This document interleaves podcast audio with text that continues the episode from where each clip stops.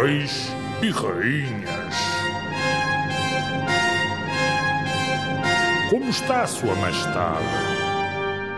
Era uma vez um menino chamado João. Era filho do rei Dom Pedro, mas não era filho da rainha. Cabelo preto, comprido e alfacinha. O rei nasceu em Lisboa em 1357, no século XIV, há quase 700 anos. Era filho do rei Dom Pedro, mas como eu dizia, não era filho da rainha. Como nasceu fora do casamento real, não estava destinado a ser rei. Portanto, à partida, não podia ser rei. Mas como era filho do rei, recebeu um título. Recebeu o título de mestre da Ordem Militar de Avis. E sabes com que idade? Seis anos. Quem foi coroado rei foi o seu meio-irmão, Dom Fernando. Era filho do rei e da rainha. Dom João estava muitas vezes com o irmão. Eram amigos, gostavam muito um do outro e foi aprendendo com o irmão como governar. Quando Dom Fernando morreu, quem devia sentar-se no trono era a filha, Dona Beatriz, a filha de Dom Fernando. Mas Dona Beatriz era casada com o rei de Castela. E os portugueses dividiram-se. Uns tiveram medo que Portugal perdesse a independência e que Portugal ficasse na mão dos espanhóis. Outros queriam a rainha legítima, mesmo que isso custasse a independência. Ai, que grande confusão! Não é fácil perceber isto dos reis. Portanto, quem devia herdar a coroa era a Dona Beatriz. Só que não.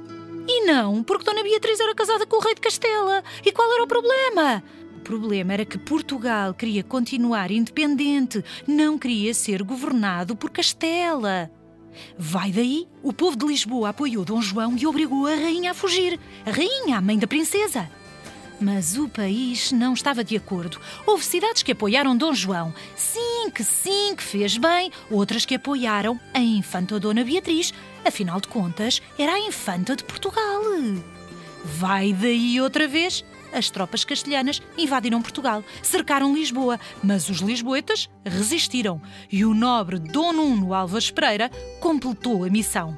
Dom Nuno Álvares Pereira era um comandante militar. Diz-se que não perdia uma batalha. Derrotou pelo menos dois exércitos castelhanos, dois, na Batalha de Atoleiros, no Alentejo, e em Aljubarrota, em Alcobaça. Conclusão da história: Dom João I tornou-se rei e começou a dinastia de Avis. E foi rei durante muito tempo durante 48 anos. E até é uma história que acaba bem. O rei casou-se com uma princesa, Dona Filipa de Lencastre, uma princesa inglesa. Tiveram 10 filhos. Tenho ainda para te dizer que Dom João I começou a grande aventura de descobrir o mundo. Começam assim os descobrimentos. E morreu com 76 anos. Naquela época, morrer com 76 anos era morrer muito velhinho. Chegar aos 76 anos no século XIV era um feito espetacular. As pessoas morriam muito novas. Não havia cuidados de saúde como há hoje. Dom João I ficou conhecido como o de boa memória